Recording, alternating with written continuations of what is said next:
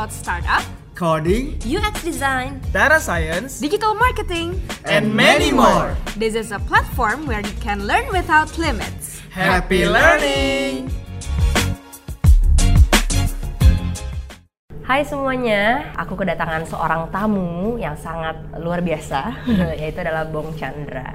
Uh, Bong ini adalah seorang entrepreneur di bidang properti dan sekarang juga dia lagi membangun startup ya. Ya. Nanti kita bakal sharing, bakal tanya-tanya. Hari ini topik yang bakal aku angkat adalah tentang startup and finance, Bong. Nah hari ini pengen ngobrol sama Bong berdasarkan pengalaman, ya kan? Sharing aja lah ya. Sharing, kita sharing-sharing santai Bukan aja. ngajarin ya? Nggak ngajarin, sambil ngopi gitu kan, tentang uh, startup and finance. Uh, nah mungkin pertanyaan aku yang pertama Hmm. nih, Bong. Seberapa penting sih menurut uh, Bong uh, finance yang sehat di dalam sebuah startup itu? Ya, jadi mungkin pertama-tama eh, pengen kasih background dulu kalau misalkan orang yang melakukan bisnis startup. Sebenarnya startup itu juga cuman hanya istilah aja lah ya. Karena eh, startup juga nggak harus teknologi kan. Jadi setiap orang mulai bisnis itu kita sebut dengan startup. Nah, Ya. para pelaku startup itu biasanya umumnya itu fokusnya ke marketing. Hmm. Itu udah pasti.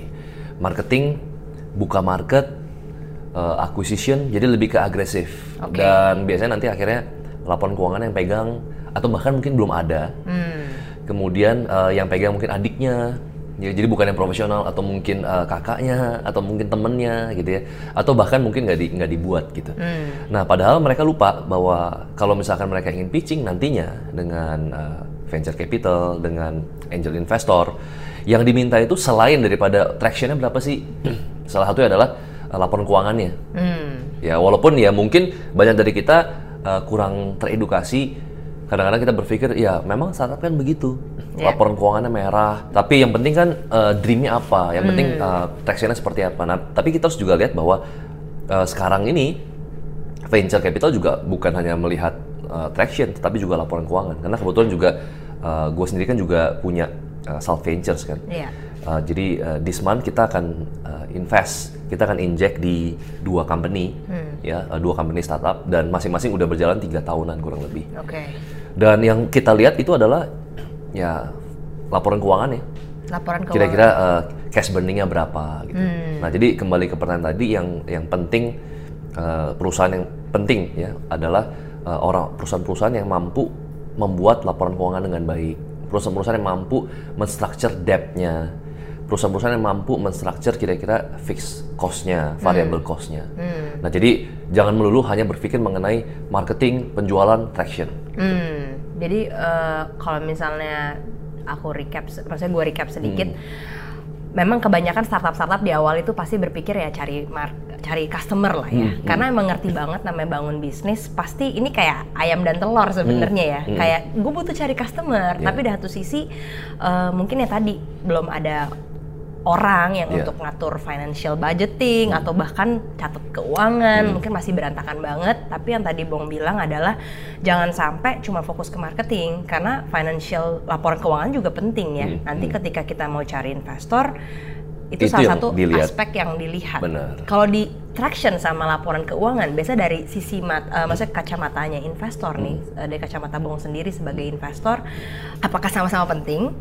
Atau malah sebenarnya laporan keuangan itu kan lebih penting gitu karena ini angka yang real kan? Ya, eh, kita pasti pertama kali lihat tentu laporan keuangan dulu, baru kemudian eh, kira-kira ke depannya kita bisa dapat data banyak nggak, ke depannya tractionnya seperti apa. Kenapa? Karena begitu kita masuk, kita akan lihat kira-kira ini dana yang kita eh, taruh, dana yang kita injek itu akan bertahan berapa lama. Hmm.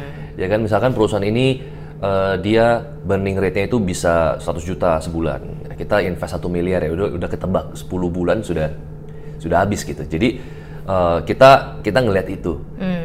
Ya bahkan eh, kita sendiri di South Venture sendiri juga kita nggak terlalu eh, melulu berpikir investasi yang kita lakukan adalah tech company. Ya kadang-kadang kita juga eh, berinvest dengan company-company yang memang bukan tech company. Karena salah satu faktornya adalah eh, laporan keuangannya. Biasanya kalau yang tech company itu masih masih burning terus gitu. Nah jadi sebenarnya ya dua-duanya penting sih. Kenapa? Karena kalau misalkan laporan keuangannya bagus, tapi kemudian dia kurang bisa expand, karena untuk untuk expand kan mau tidak mau, mau nggak mau karena orang Indonesia itu eh, kurang loyal misalnya terhadap sebuah sebuah brand atau produk tertentu. Kadang-kadang dikasih diskon dikit pindah gitu. Nah itu juga memang ya cash burning bukan berarti jelek gitu, tapi kita bisa kita bisa lihat pertama kali itu dari laporan keuangan baru dari Traction ya. Oke, nah eh, menurut lo sendiri nih, kan namanya memperbaiki sesuatu, let's say nih, eh, kita udah bangun startup, and then startupnya udah running for two years gitu, dengan laporan keuangan yang amburadul. Nah, pasti kan namanya membuat suatu report itu harus tarik balik tuh, mundur ke hari pertama gitu kan, itu biasanya nggak gampang menurut pengalaman saya ya, itu pasti Udah benang kusut. Iya udah benang kusut lah. Nyari ini lah susah. Nah eh, tips dari Bong sendiri, bagaimana dengan keterbatasan dana yang startup punya? Let's say nih startup nih belum ada investment apa pun, masih berjalan sendiri. Bagaimana sih tips untuk mempunyai financial yang rapih dari awal dia berdiri gitu? Iya, yang penting sih eh, pertama saya suka dengan konsep eh, ISO ya misalkan. Jadi segala sesuatu yang dilakukan dicatat, segala sesuatu yang dicatat dilakukan. Gitu. Jadi kita mulai dari itu dulu. Jadi eh, banyak dari pelaku startup itu mereka nggak mencatat. Gitu. Mereka mereka punya cost, misalkan eh, misalkan ketemu klien itu nggak dicatat. Jadi kita bisa mulai dari mencatat dulu sebenarnya. Catat-catat gampang pakai Excel gitu lah ya. Iya, kita tinggal kita tinggal bahkan ba- banyak banget aplikasi-aplikasi yang gampang sekarang tinggal kita masukin uh, expense kita, kemudian pemasukan kita karena uh, banyak perusahaan uh, startup itu mereka banyak bukan hanya startup, banyak perusahaan mereka bingung kok penjualan banyak tapi kok untungnya nggak ada. Gitu. Jadi bisa dimulai dari tips dari gua, bisa dimulai dari pencatatan. Ya, kemudian mungkin awal-awalnya eh, kalau kita tadi Mandy bilang kalau misalkan baru mulai nggak ada modal mungkin mau hire eh, apa namanya karyawan ya. Mau hire orang finance mau hire orang accounting juga mahal. Nah kita bisa eh, mungkin sharing eh, misalkan kasih saham atau mungkin kita bisa awalnya outsource. Tapi kalau dari saya pribadi kita bisa pakai ap- banyak aplikasi yang saat ini eh, banyak banget kita tinggal tinggal punya template kita tinggal masukin jadi semudah itu sih sebenarnya yang penting kita catat kira-kira uh, fixed cost kita apa, variable cost kita apa, debt kita berapa, aset kita apa aja gitu. Oke. Jadi memang dari awal itu berarti menurut lu memang penting ya pencatatan itu dilakukan, habit itu dilakukan dari awal ketika kita berbisnis. Karena memang eh, banyak banget sih pengeluaran-pengeluaran, nggak usah bicara bisnis lah, pengeluaran-pengeluaran kayak pribadi atau rumah tangga juga banyak yang miss kan ya Bung ya. Kadang-kadang kita pergi makan apa-apa kita nggak catat, tiba-tiba pas akhir bulan loh kok segini gitu kan. betul. Berarti emang eh, teman-teman harus mulai habit belajar mencatat si pengeluaran itu. Oke, ini pertanyaan berikutnya nih Bong. Ini based on your experience. Eh, kembali lagi membangun sebuah bisnis, ini kan kadang-kadang kita pusing ya. Bener kata Bong, biaya marketing itu banyak. Terus belum lagi gaji karyawan. Ditambah dengan pokoknya semua pasti kalau di awal tuh namanya eh, perusahaan belum cukup bensin, belum berputar tuh bicara mengenai finance itu banyak amburadulnya lah ya. Nah, dari Bong sendiri eh, boleh sharing sih pengalaman lu gitu kan kalau memang ada gitu kan. Kos-kos apa aja sih yang eh, bisa kita tahan atau bagaimana sih supaya eh, mengelola keuangan ini lebih baik gitu loh. Hmm. Jadi kalau kita runut uh, startup itu costnya kan ya pertama pasti office ya kita pasti uh, mau punya dream office. Nah salah satu cost paling besar itu memang pertama kali mungkin adalah office. Yang kedua adalah mungkin employee ya uh, karyawan. Apalagi kita tahu kalau kita bangun tech startup uh, orang-orang IT itu salary di atas 15 juta, 12 juta, ada yang 20 juta. Senior IT bisa 20 juta. Uh, kemudian belum lagi marketing. Ya, belum lagi marketing. Nah, jadi uh, mungkin beberapa yang bisa gua kasih tips. Yang pertama adalah mungkin uh, kita bisa konsep sharing office. Ya, itu bisa bisa lumayan uh, tekan budget kita Ikut co-working space gitu ya ya. co-working space ya kemudian yang kedua adalah mungkin dari kita perbanyak outsourcing sebenarnya Hmm. misalkan contoh gue bangun uh, Finvok itu sebenarnya bisnis media ya kita ada podcast ada YouTube kemudian kita bahas mengenai investment Ya. Nah, eh, kalau ada yang nanya ada kantornya nggak? Belum, belum ada kantornya. Eh, kemudian eh, staff udah ada belum? Belum. Kita masih kita masih jalankan eh, apa namanya? Belum belum ada staff. Hanya ada satu mungkin oh, PIC. Eh, tapi hari ini kita udah generate income lebih dari 400 juta. Oke. Kita udah generate income lebih dari 400 juta. Jadi itu membuktikan tanpa office, tanpa staff yang banyak, Iya. udah bisa generate income, Iya, income gitu ya. Betul. Jadi Oke. jadi kita bisa mulai dari office, yang kedua kita bisa mulai dari uh, outsourcing. Jadi segala hal yang bisa di outsource di outsource. Hmm. Uh, misalkan graphic design, nah, kita bisa. Nah, satu lagi adalah mempekerjakan tim magang. Ya, jadi uh, saya punya teman dia punya perusahaan jam, saya nggak sebut brandnya apa. Dia bilang uh, kantor dia itu isinya bisa 50% itu adalah magang. Anak magang semua. Anak magang dan anak magang itu kan memang ada tugas kampus juga, ya tugas kampus yang memang dia harus selesaikan uh, dan ya salary-nya dia nggak terlalu pikirin karena memang tugas kampus kan. Ya terserah kita ada yang mau kasih UMR, Hmm. ada yang hanya kasih transport, Hmm. Uh, dan memang memang ada kelemahannya experience. Mereka nggak punya pengalaman tapi uh, mereka punya creativity. Gitu. Jadi kita juga banyak.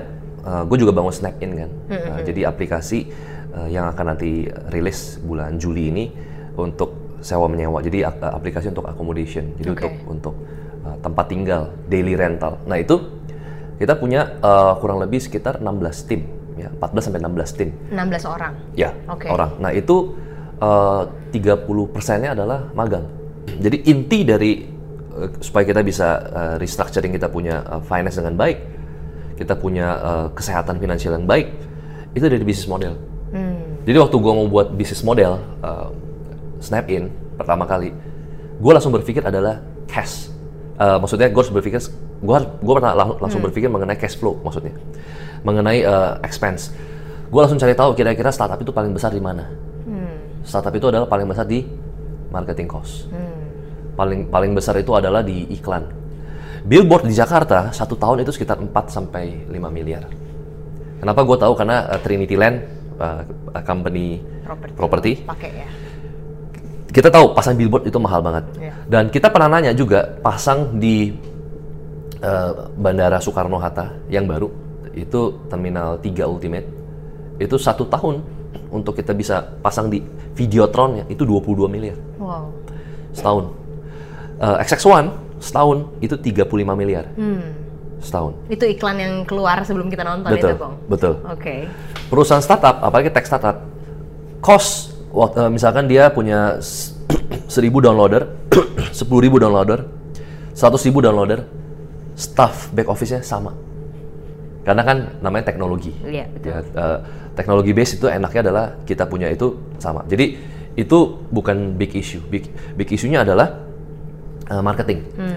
Jadi bisnis model apa?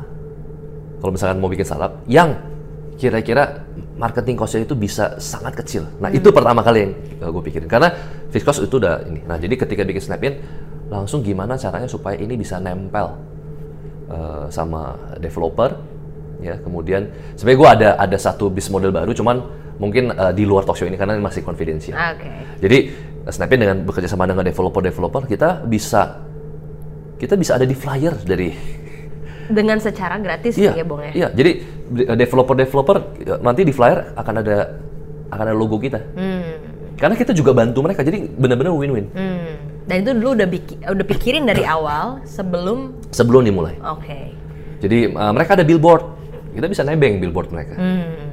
gitu mereka ada eh, flyer mereka ada booth sehingga eh, kita akan bikin yang namanya zero marketing zero marketing cost Jadi buat teman-teman yang maksudnya belum nih, belum kecebur yang namanya hutang lah segala macam, lebih baik dipikirin dari awal ya. Bisnis model seperti apa yang kira-kira bakal menguntungkan dan yang tadi marketingnya bisa ditekan, Hmm, betul. tapi bisa efektif gitu ya, Bang ya. Kalau ngomong marketing memang agak lebih semangat. Soal marketing kan, marketing kan memang Ini, ini kan. finance-nya, finance-nya tadi bukan Jadi melebar ya? gitu.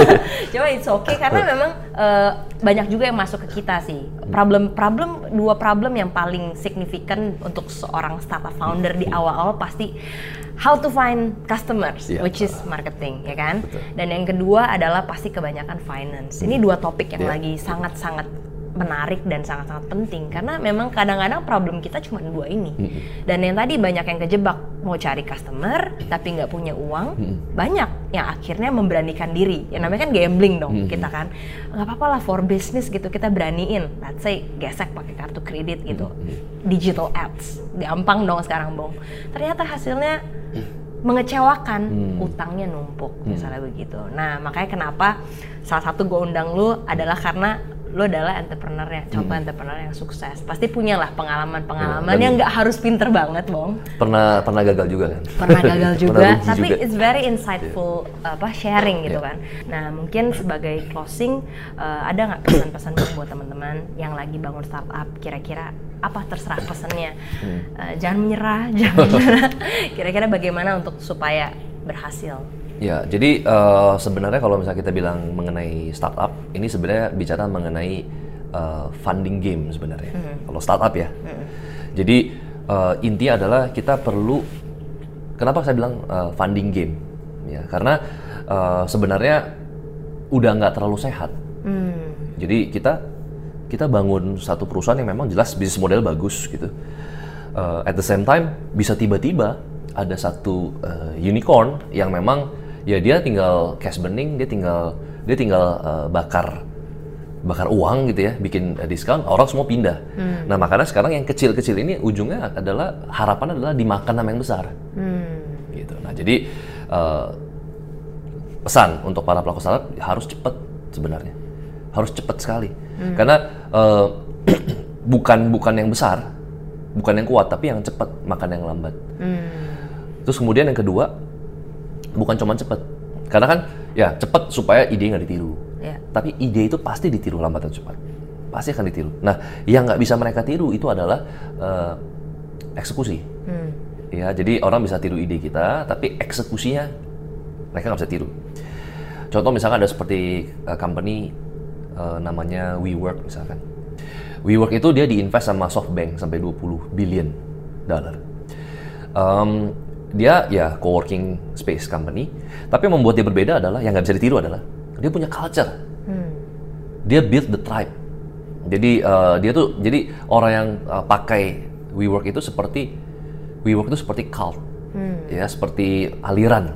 Jadi kalau mereka bikin annual meeting itu udah kayak di ibadah aja, ya orang sampai angkat tangan loncat-loncat gitu. Karena mereka mereka bagus dalam eksekusi. Mereka bahkan ada yang namanya Chief Culture Officer. Nah, lucu ya? lucu Orang kan ada ya CMO gitu ya, CEO gitu. Dia ada Chief Culture Officer. Jadi orang yang memang fokus building the tribe. Bangun suku-suku, bangun eh, aliran supaya culture itu yang yang eh, membuat mereka tuh jadi unik. nah, jadi ya itu orang gampang lah bikin ya bikin coworking gitu. ya. Niru aja, tapi Ide bisa gimana sama cara ya? cara niru culture-nya? Gimana? Foundernya pun juga rambutnya panjang udah kayak bintang rock gitu. Bayangin coworking space company tapi diinvest sampai 20 billion ya sama SoftBank. Nah, jadi harus cepat. Dan eksekusi. Yang kedua eh, harus eksekusi eh, dengan baik. Yang ketiga build the culture. Gitu. Kalau kita udah punya culture pasti nggak bisa ditiru. Nah, nanti kalau mungkin udah eh, Juli udah keluar apps kita, gua akan cerita. Oke. Kita akan bikin sesuatu yang eh, apa namanya berhubungan dengan culture tadi. Berarti tuh nanti next gue undang lu bahas tentang culture. ya? Iya, boleh. Dan yang keempat mungkin build financial dari awal yang sehat. iya, ya. betul. Oke, oke teman-teman, semoga bermanfaat. Ini sharing singkat aja, tapi semoga ini bisa memberikan eh, pelajaran dari pengalaman Bong sendiri. Thank you for coming, Bong. Iya. Bye. Thank you for listening Purwadika Podcast. Don't forget to follow to keep up with our upcoming episodes. See you and have a great day.